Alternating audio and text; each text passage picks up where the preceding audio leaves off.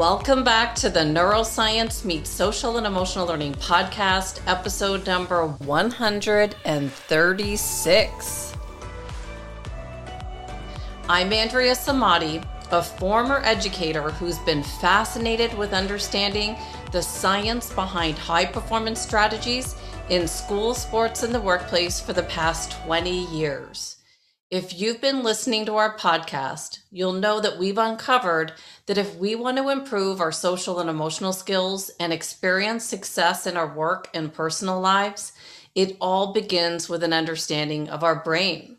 My goal with this podcast is to bring the most current neuroscience research to you and make it applicable in your life, whether you're a teacher in the classroom or using these ideas to improve productivity and results in your workplace.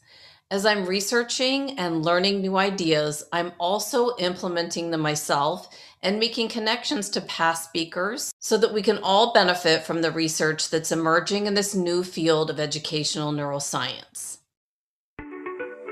Today's episode features Lois Letchford. She's the author of the book Reversed, a memoir that tells the story of her son who failed first grade in 1994. His prognosis was dire. Testing revealed he could read 10 words, had no strengths, and had a low IQ. The first few chapters of her book are painful for a parent to read, and even worse if you're a teacher or a coach, knowing how important your role is for shaping the lives of the students who come before you. Her book sets the stage for just how chilling and impactful their story is. I'll read it slowly because there's lots to think about here. Sometimes it's the people no one imagines anything of who do things that no one can imagine. I have to spoil the story and tell you that there is a happy ending, with Lois's son defying the odds he was given at an early age and graduating with his PhD in 2018 from Oxford University. I can just see this story as a movie, especially when I saw the book trailer on YouTube with a beautiful and prestigious university in the background where scholars go to earn their degrees, where one young man would work harder than most to achieve what many only dream of. This story is of dreams becoming reality, where a mother used the principles she learned from Dr. Immordino Yang to help her son to achieve his dreams. This is our third case study on the podcast, with our first with Bridget Rudin and her story of overcoming a severe traumatic brain injury, and then with Barbara Arrowsmith Young and her story of changing her brain and leaving her learning disability behind.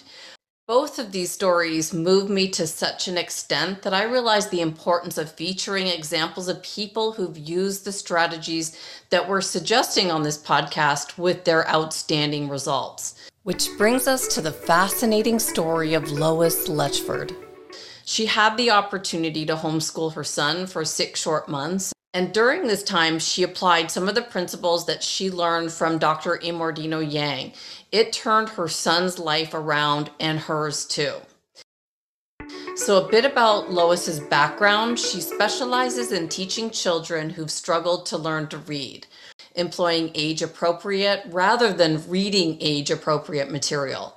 Her non traditional background, multi continental exposure, and passion for helping failing students have equipped her with a unique skill set and perspective. Originally a physical education teacher, like I was, she later completed a master's in literacy and reading from the State University of New York at Albany. Lois has presented her work at the California Reading Association, Michigan Summer Institute, and New York State Reading Association conferences. Let's meet Lois Letchford and hear her story with the hopes that it will inspire you to look at your students in a different light or your own child and see the unlimited potential that just might need some extra fanning and new ideas or strategies to ignite their excellence.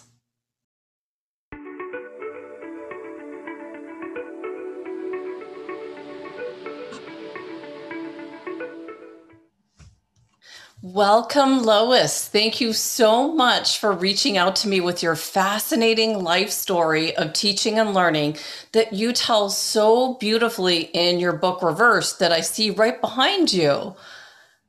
Welcome. Thanks for being here today. Thank you for having me, Andrea. I'm delighted always to share my story and talk about literacy and learning. Wonderful. Well, just to set the stage for those who've not yet read your book, when you got that phone call that day and you were waiting for the news that your son Nicholas, after all this work, had passed his final test for his PhD, and he said, You can write your book now. I just wondered behind the scenes, how did he feel about his story of struggle going out to the world? Do you think he realized how many people he was going to help, and that's why he wanted to share his story of determination, struggle, and success? You tell me. It's a struggle for him to share his story because he would rather be normal. He would rather be quiet and not let not have had that struggle but you just get pushed into these situations uh, that, yes, we have to share it. We have to let others know that we can overcome. And I think that was behind his his words at the time because that day you, you, know you expect these these oral exams to go on for 2 to 3 hours not 5 mm. and so it was enormous stress enormous pressure but you know he did it he did it Yep, he sure did. Now, when I read your re- recollection of his life at school, because, you know, those who are listening are either educators or, you know, they've got a child that they're looking for new strategies or they're looking for these strategies for the workplace. So, you know, when I was looking through the book in part one, and you were talking about how he sits alone every lunchtime. He has no friends, no communication with every anyone. He was like an outcast, and you know it rips your heart out as a parent thinking that that's your child at school. But I couldn't help thinking back to my middle school days. There was a kid like this and he would sit, I remember him clearly sitting on this picnic table by himself. And we would all sit and conspire on ways how are we going to get him to talk to us? How are we going to get him to feel more comfortable? He had a group of his classmates like conspiring and finding ways to make him feel included. But it didn't seem like Nicholas had this. So, how did he keep his fire going through those difficult early years without those relationships to help his social and emotional development? It, I believe it was incredibly hard. Mm. And I think we were really on a knife edge. And what's fascinating to me is no one told me as a parent, no teacher said, This is unacceptable. Mm-hmm. It was just, the child is dumb, he can't do it. There's, and the acceptance of that, I think, still kills me today. So how he kept going was just pure stoicism.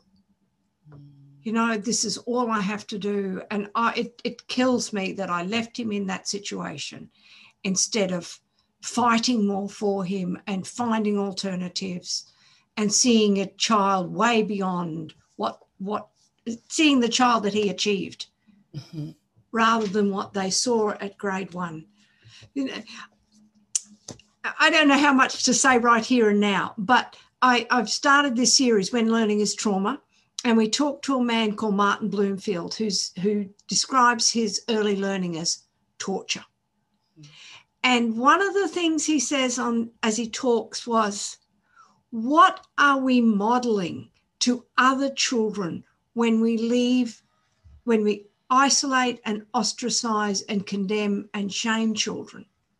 what are we modeling to everyone else? And that stuck with me.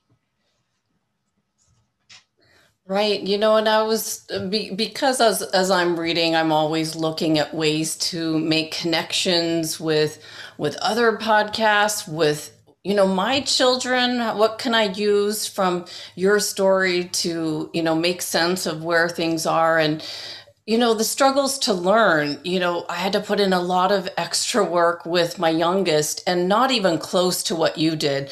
But, you know, the flashcards made sense to me. I had flashcards that we would take in the car, they were all over the house. And then I had my oldest daughter that didn't need any support or anything. She just scored 100 on everything without trying. And so the youngest was always like, why does mommy have to sit with me before school, after school, weekends? And why does she have to do all this extra work with me? So she saw the difference. Um, and then when I saw your ship at sea analogy, it made sense to me. And I don't remember when I had my ship at sea moment, but it would be about a year ago. And I just decided I'm it, reading more books, uh, more extra work for her is not the answer. I don't know wh- where it hit me. It was just all this stuff that I'm learning on these podcasts, the strategies are not do more of what's wor- of what's not working, right? So can you explain why reading more books, working harder, doing the same thing was not the answer with your ship at sea analogy?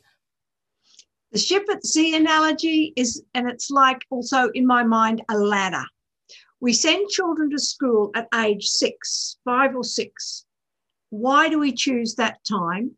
Because we assume that every child has had the oral language, the oral language experience, uh, that they're talking at a certain level, and they'll be ready, their brain is ready at this age to do this amount of work. Except your child's ladder and my child's ladder, there are no runs.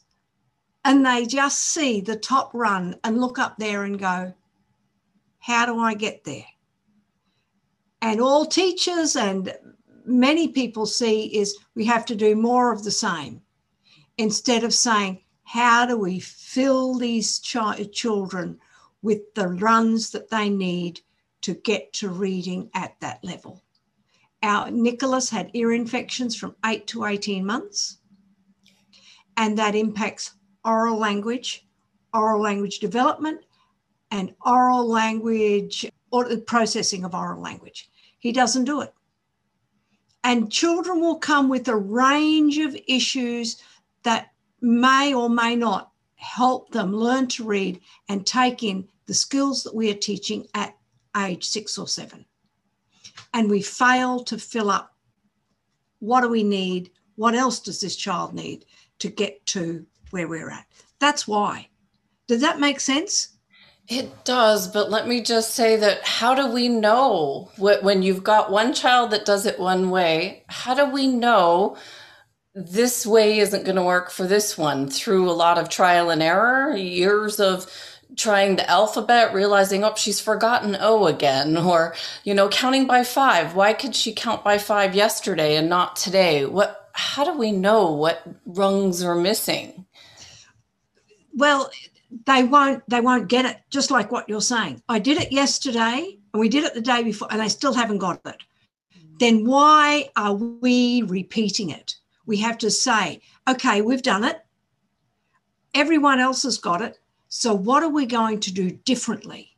What else do we have to do to give this child the background skills that they need to be successful? Instead we just say they have to do more of the same which which leaves our children sitting at the bottom of the ladder saying, How do I get up there? I don't know. Mm-hmm. And our children don't have the words to say, This doesn't make any sense to me. Right, right they just so badly want to succeed, to get the grades, to be like everybody else. So they do what you say. They say, All right, mommy's got flashcards. I'll sit with her and I'll do it diligently because I'm trying so oh, hard. Oh, right? As hard as they can, that you see it in their eyes, the burning fire in their eyes that they want to do it like sister who does it so so easily or everyone else who just wants to be the same and fit in. So here I was crafting my questions for you, and it was at this point that the emotion hit in for me. And I just wear my emotions on my sleeve. It just, especially with children and teaching and learning and overcoming difficulties, it just seems to hit me like in the heart.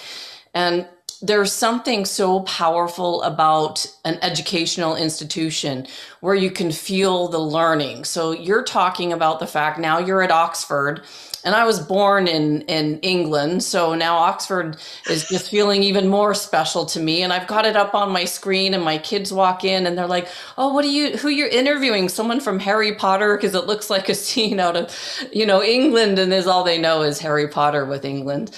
But um anyway, the feeling of an educational institution. I, I, used to study at University of Toronto, and I would go to this gym. It was called Hart House, and I could see all the pictures of the past athletes on the wall, and it would just give me chills to look at them and think, who were they? Uh, you know, they studied so many years ago, but then Oxford, it's got such history behind it. And so I was even thinking of like Dead Poets Society when Robin Williams is going through and making the kids look at the pictures of the people on the wall and feel them, try to bring out that joy of learning. So, what happened for you when you were reading Nicholas Maps and you said you're on the outskirts of Oxford University? Well, I felt it from the pages. A seed of learning for almost a thousand years. What happened? What hit you? And here we are teaching a child with supposedly low IQ, learning about people long forgotten by most. What happened? I was writing poetry for Nicholas, and that was engaging and that was teaching him all sorts of things. And our learning went from we can't do this to this is fun. And the double O words come up, as in look, book, and cook. And I wrote a poem about Captain Cook. And the other point of this is if I took a book, any book, and read to Nicholas, I lost him he would just turn away, and that was the end of the lesson. So I had to take all of what I learned and put it into a poem. And then I had Nicholas.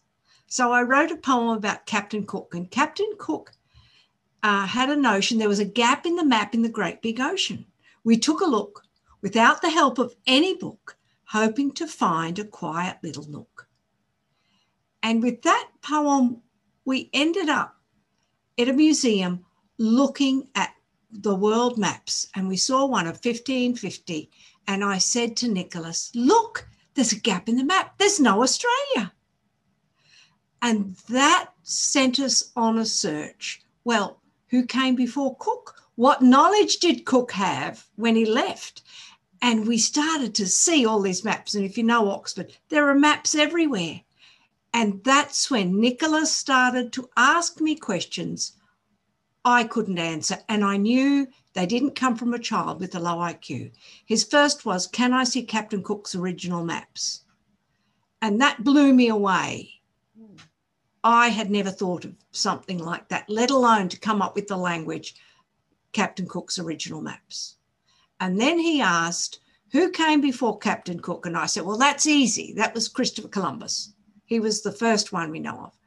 And he Nicholas then said, and who came before Columbus? I had never even thought right. about. Yeah.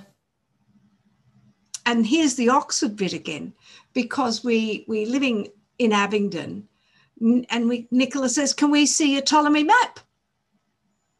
Well, we'll go to Oxford and find out. You go to Oxford, we walk into the Bodleian Library, to the bookshop, and say, Where would we see a Ptolemy map? And this was true. The lady turns around from behind the counter, leans down, picks up a book, plops it on the desk, and says, This is a, a new book now, out now, published in 1995. It's of Ptolemy's maps. Wow. Wow. That'll be five pound, please. Wow. That's incredible. What a story. So, I've also noticed that the creativity of children like this is beyond what I can imagine. Like, my daughter is the same. She makes forks and all these things. And I'm always saying, clean that up. And then I'm thinking, oh, I better let her do it. It's so difficult. Forget about the nice, tidy house. Let her be creative because here was the learning in the maps and that's when it all came to life can't you even just see how his brain now could process things from mm-hmm. these maps it just brought it to life so you know i've always been trying to make learning fun and it, it's just a whole part of you know you want learning to be lifelong for your children for your students this is why we become educators and then at one point in the book you said that nana said put the books away and make learning fun. And you said, but how do I do that? So I wondered how was learning for you growing up? You know, I know that you mentioned some struggles, uh, that you had dyslexia. How did you find the joy in learning yourself? You hit upon a point there, you know. Most of my elementary school life to me was a struggle. And I grew up reading words I couldn't comprehend. So, a book, reading a book to me, and I do remember reading some, was like wading through mud. Skilled readers create pictures like Rembrandt, they drool over it. In my mind, when I read, I created a stick figure. And it took a lot of effort to create that stick figure. And no one ever read to me. No teacher in school ever read. My parents read a Bible story every night to us. And that was the really the extent of my education with literacy, except we had ABC radio come on. I can't remember if it's at four o'clock or five o'clock. And they had, they would read books to us and they would tell us stories. And my sister and I, my younger sister and I, were there every night at whatever time listening to that radio hour because that was my input to literacy. Hmm. And in third grade, I think I'll never forget it. Our teacher pulled out a general trade book. Here's me sitting in the back of the class. And I thought, you don't read books in school. Wow and that you know because you only had the readers it was it was a really it's the life of a low socioeconomic child mm-hmm. you are given the worst instruction possible so how did i survive i survived and got out of it because my older sister we're all two years apart my older sister changed to high school to a finished grade 11 and 12. We were in Australia at another school, and I was in ninth grade. And she said to my mother, Mum, Lois has got to come here now. And moving from my little high school to the big high school, another hour away, changed my life. And my mother was one of nine. The boys were educated, the girls weren't. And she said, my girls are going to be educated because we're on a farm. What skills do you have if you don't have education? Nothing. Right. And she had a fight to get me there because everyone's girls grow up to get married. Why are you educating the girls? This is 1960, 1970. And she fought and said, My girls are being educated. And you know, we were just so privileged to have that education and give us a life and give us choices. Wow. Because a, a, lot of times our experience with learning, we transfer it over to our children as well. So I just wondered at how you made shifts or connections for for Nicholas, you know, to to find the joy that, you know, when you finally made shifts for yourself to overcome your struggles did did you see it more in in him i think i'm asking yes well you know the other component of this is i married excuse me for saying this i married well mm-hmm. my husband and i actually had very similar backgrounds we both grew up in australia our learning styles were entirely different you know i struggled he flew but we both grew up on farms. But he ended up being the top student, top student of the university, and he got his PhD from Oxford. So I'm connecting with him, and he has a love of learning that just flows, and you get dragged along by the people you're with. And that helped enormously. And it also helped me with my reading, and we would listen to things together, and you talk about things together. And I'm not I'm just realizing now, maybe I'm not quite as dumb as I think I am. Mm-hmm. And, you know, the Nicholas's learning component, it was just go with what he does and go with what he loves. And I didn't know that this boy had a brain that was equivalent to my husband's and my elder son. Right. Because we're not equipped to recognize these different talents and skills that show up in different ways. It's it's not how it wasn't a part of my teacher training and here I am as a mom going let's write some more flashcards. Let's print them off and put them in little baggies and label them and carry them with us. Not thinking there was another way. Um you know, more drills, more let's sit here and practice with those flashcards, the math facts. And and I know that, that there's some some ways that you have to. I, I hear it from researchers that say we've got to do the spaced repetition. Some things have to be rote, but how do we make rote learning fun? There's, you know, if you could do the poetry, um, you know, bring, bring that in. And even some television shows I grew up watching. I don't know what shows you had over in the UK, but I grew up with this show, Happy Days, and Potsie was trying to memorize the bones of his body and he did it with a song like the left bone was connected to this. And and so through song um, that's another way to remember things. Just trying to find different strategies to make learning fun. Um, and i just wondered what what were some shifts that you saw in nicholas? You so you saw it with the maps you saw it with poetry. What what else ignited his learning that you can think of? Just being able to see things, experience the experience of doing things really was huge. Laughter. If you're laughing about it, it's going into memory. Yeah. And you're learning much more than whatever you, the original intention was. I mean, and that's a huge one. Yeah. The words that stick with me are from Briggs Myers from her book Gifts Differing. You know, and she says, when children can't remember anything, you know, it's because it's um now I'll lose the words.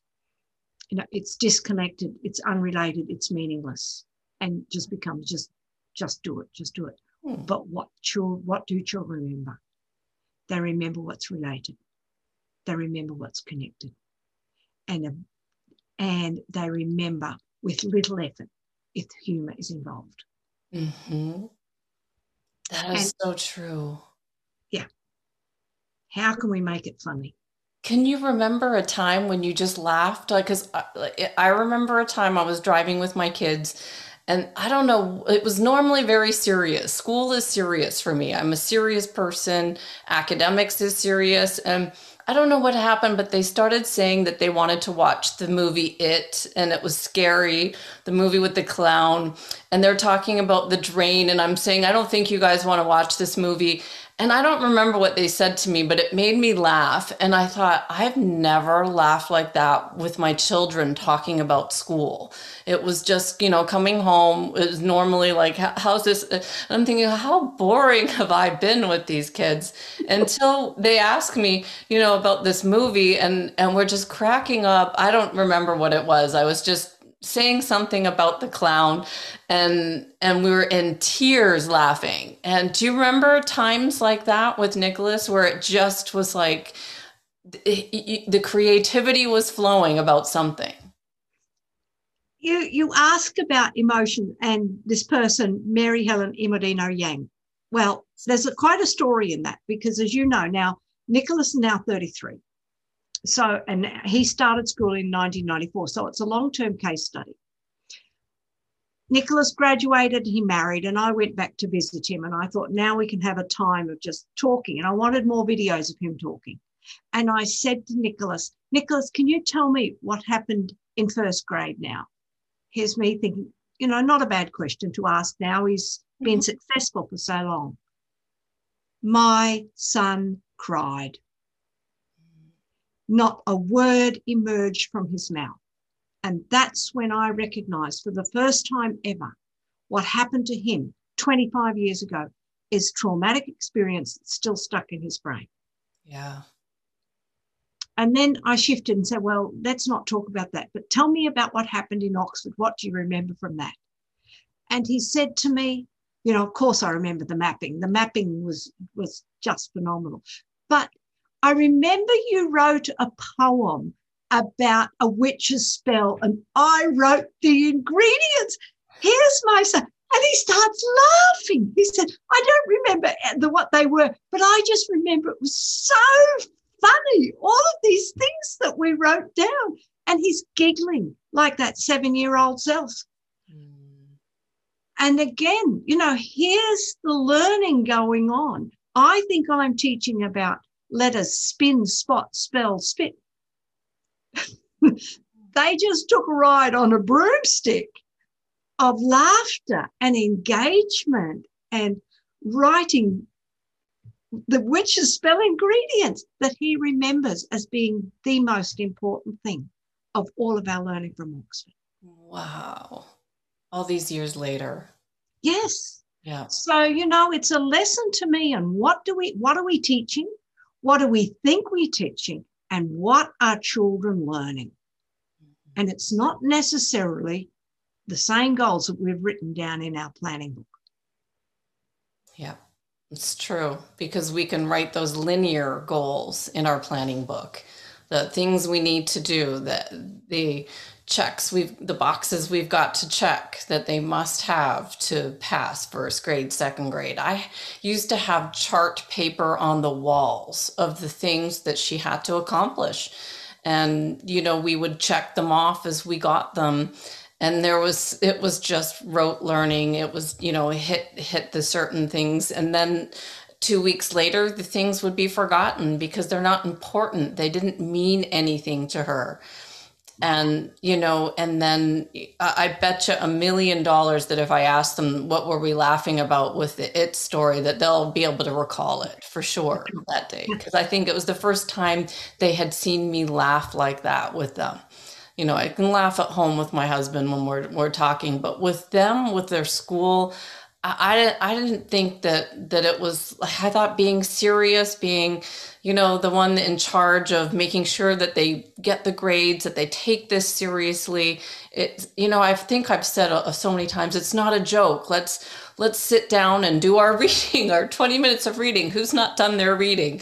And I'm thinking, goodness, I have a lot to learn from these interviews and from from Lois here today, because you know we we can we can really mess up and and miss the opportunity for in in serious growth with our with our children, with our students, with life. Yeah. Build relationships. Take that book and turn it into a play record it, make the props. You'd make the props first. If you want to do a video, if you want to do an audio, send it to grandma.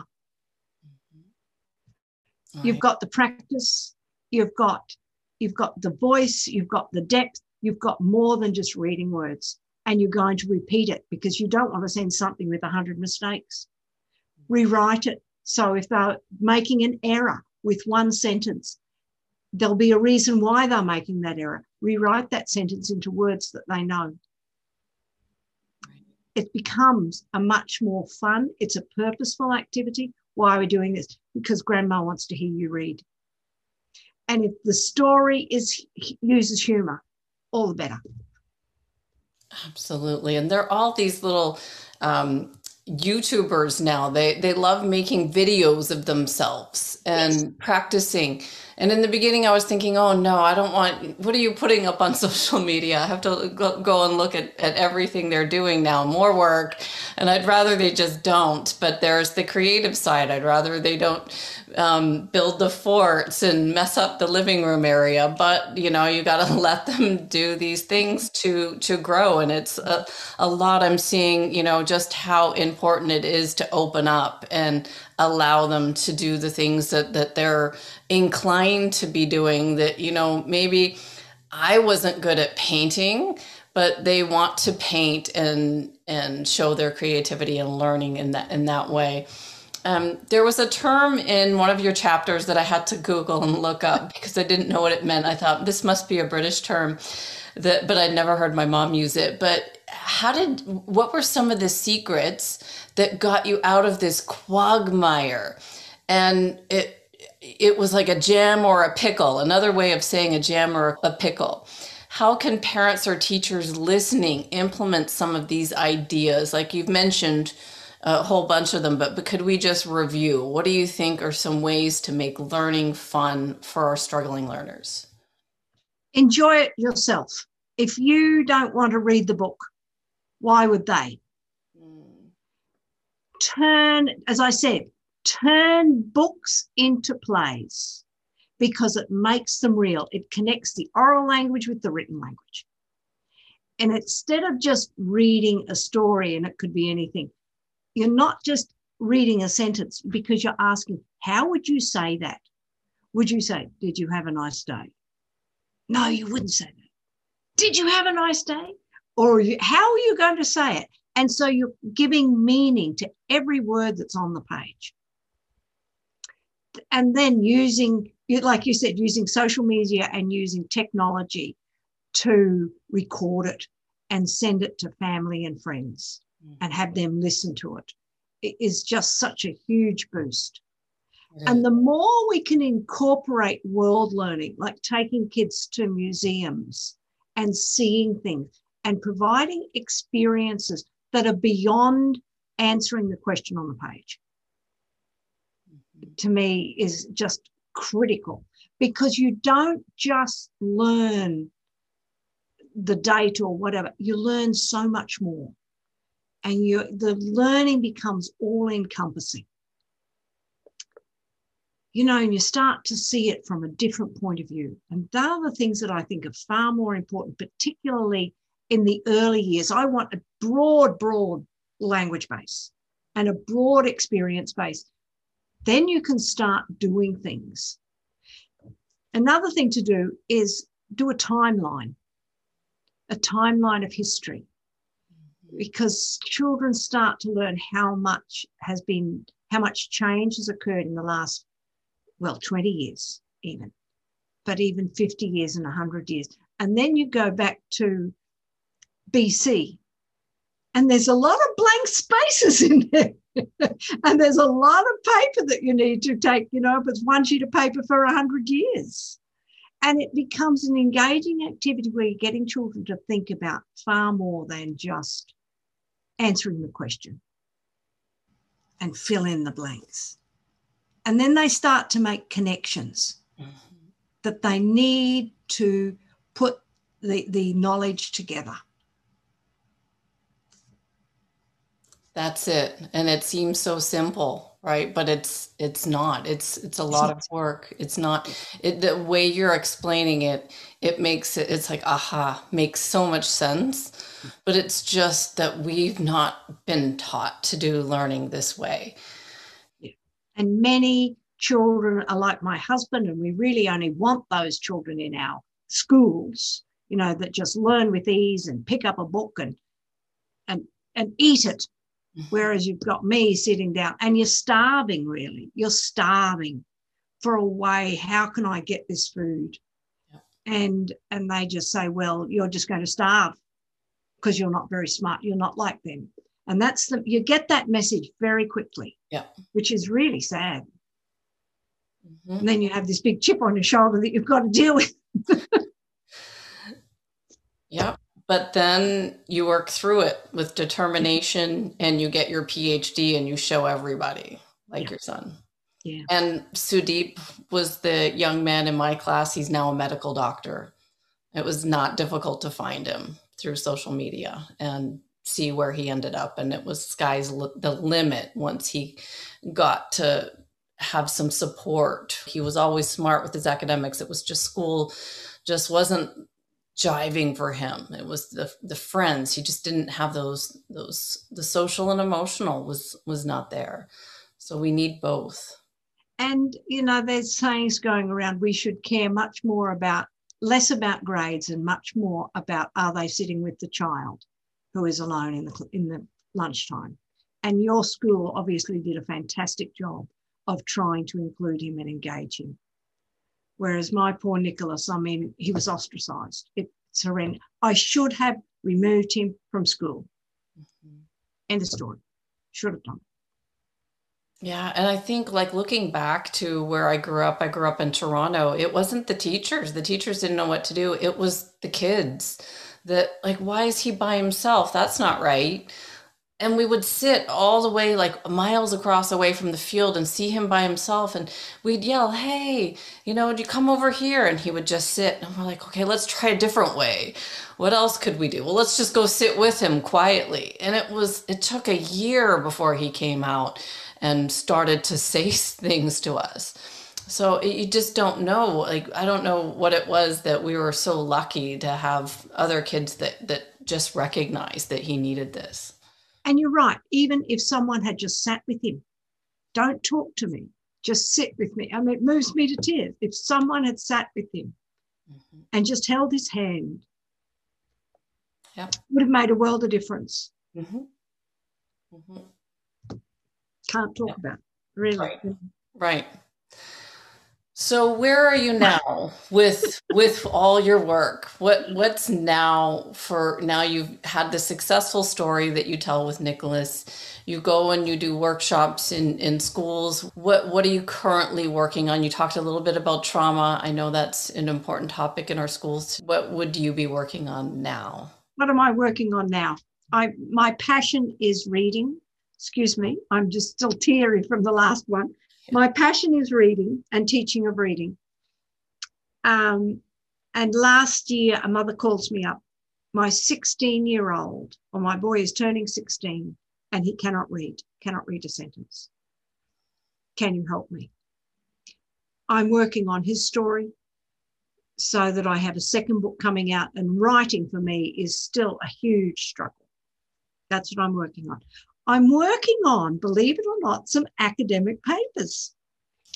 Oh. I cannot write an academic paper independently that will end up in a magazine. I reached out to Professor Tim Rasinski because he read my book and, and can, we connected. And he said, I love it. And I wrote to him and said, I can't write. Can you help me publish? We have a magazine, a, um, an article that has been submitted to the reading teacher that they said this is profound. It should be published. And so that was meant to go in in March, but we had a few hiccups about reading and it'll it'll come out eventually. So that'll be published. And now I'm promoting my story. I'm promotion has been another learning curve for me. So between all of it, I'm just working, working, working, hoping to get out the idea that we simply must teach children to read and not write them off on the basis of a test at six years old. My son was privileged, and it, and you, privilege should never be a component of, of learning to read. But once you're in that learning disabled basket, privilege is the only, often the only way out. Mm-hmm. And where can people find more about you? Would it be your website? Is that the best place? Yes, I'm on my website is um, www at loisletchford.com. I'm on LinkedIn, I'm on Twitter. I connect with as many literacy people as possible. So Yep. Yeah. So people can reach out to you. And yes. have have I missed anything that you'd like to kind of end up with to end the note on a a high note that, you know, thinking of of what you've gone through, the struggle with with Nicholas, the life story, but what's the positive end note here for us all? Uh, you talked about Immordino Yang. Learning is emotional as well as academic. So make learning as fun as possible and just enjoy every minute. As I get older, I'll, I'll put in my philosophy. What I realize is that really we all we do in life is make memories and I've lost my mother in law and my father in law, and my parents are now 97 and 95. Let's make memories that we want to keep. And some of the awful things I've done in my life keep coming back me. So make memories that you want to go back to. So that's one. I'm now the author of Teaching Students with Dyslexia. I've connected with a couple of other people in writing a program that will engage children who are struggling with reading and help them learn to read and write. So that's another component of my work that I'm doing. Um, what else did you say? Asked you. Just thinking about ways to kind of think about how we can implement what you've done. So go to your website. Remember to keep learning from those who are out there doing the research. Immordino Yang was uh, interview 100 for me. And it, if I think back, she said, We feel, therefore we learn. That was my biggest takeaway from from her interview. So the emotion to learning definitely. She her work is amazing, and what the whole thing with Nicholas was that you know if we had stayed in Australia, they the school would have said to me, "Your child is dumb. Stop pushing. He can't do it." Mm-hmm. And when I changed that situation, where we had a total change, you had this transformation in the child, and he has a brain that is equal to my husband's, and that blows me away that that level of privilege was required. And even to be in Oxford, as opposed to if I'd stayed in our home in Brisbane, the learning would have been quite different. But Nicholas just ate, ate, ate all of this stuff, and he couldn't get enough of it. So the, the emotional component of learning was just beyond my imagination and expectation. And what I do when I pick up children who are struggling with reading, I go back to doing exactly what I did with Nicholas. How are they going to feel safe in my classroom? How are we going to have fun? How am I going to let them know they have the knowledge in their brains? I just have to bring it out. Right. And we as teachers have to be diagnostic. It's not prescriptive. If a child isn't getting our short vowel sounds, repetition of those short vowel sounds is going to tell them they can't do it. They've not picked it up. They, but they've learnt, I can't do it. And they learn that vet lesson very quickly. So, what are we going to change so that this child can learn to read? And that means going back to using them, making it meaningful. And I've sent you two links. Mm-hmm. Uh, one link is from an interview with uh, a Dr. Jake Downs, and he interviews Professor Pamela Snow from Australia, and she is a speech language pathologist. And she talks about all of the things that are absolutely necessary for children to learn to read before we get to letters and sounds. And I'm in her camp because I have to give all of my students all of those components of literacy the semantics, the, the word they use. Uh, now I'm losing my words, is the multiple meaning of words we only think about words have one meaning because we're we're efficient with language. We fail to see language as how the children who struggle see it. And children on the autism spectrum will see concretely, they won't see the abstract. We know if you give them a joke, they won't get it. So we have to teach those things to them. There's so much that we have to learn. We cannot assume that just because a child reads a word, they understand it. And if they don't understand it, we have to ask questions why? What's stopping them? What else do we have to do to teach this child to read? So it really is a transformation in our thinking about how children learn. Mm-hmm. Letters and sounds are just, just the, the top. But when I taught Nicholas, Nicholas was on this ride with me. The letters and sounds came along for the ride. They weren't the central focus everything else was. You know, and how much fun can we have with this? What's interesting is I'm picking up on um, David Sousa wrote the How the Brain Learns series, how the brain learns to read, do math. I interviewed him and, and have like devoured his books. And he said, just talk to your kids, talk to them like they're they're adults, and that will bring you to where you need to be just have conversations the more conversations and all the studies around the the the language and how the children of poverty don't have the same um, language exposure um, so the more we can expose them and have conversations. So that might have been instead of me just talking about well how did things go at school today? We started talking about movies and it, was different. It was have a conversation with them about something else and bring in a new layer of learning. And like you just said, it made the letters and sounds secondary. The maps and the story behind the maps and Captain Cook became the the, the focus of where the drive. Why are we wanting to read and write? Because we want to learn about Captain Cook. Mm-hmm. And we, you know, we're sitting on his ship. The interesting part about Captain Cook was that I remember learning about him in school. We have a completed map of the world and a completed map of Australia and a dotted line up the east coast of Australia of what Cook did. You know, and it's, there was no excitement, there was no wonder. And we didn't even ask how he got back to England or what happened. I mean, he just got back, didn't he? You know, and we learned more about, and, and that lack of emotion with learning, you know, and the scientific ideas behind it, and to walk into uncharted waters, and to then hit a reef that he would have known nothing about. I mean, we we just didn't even do that. We didn't go there.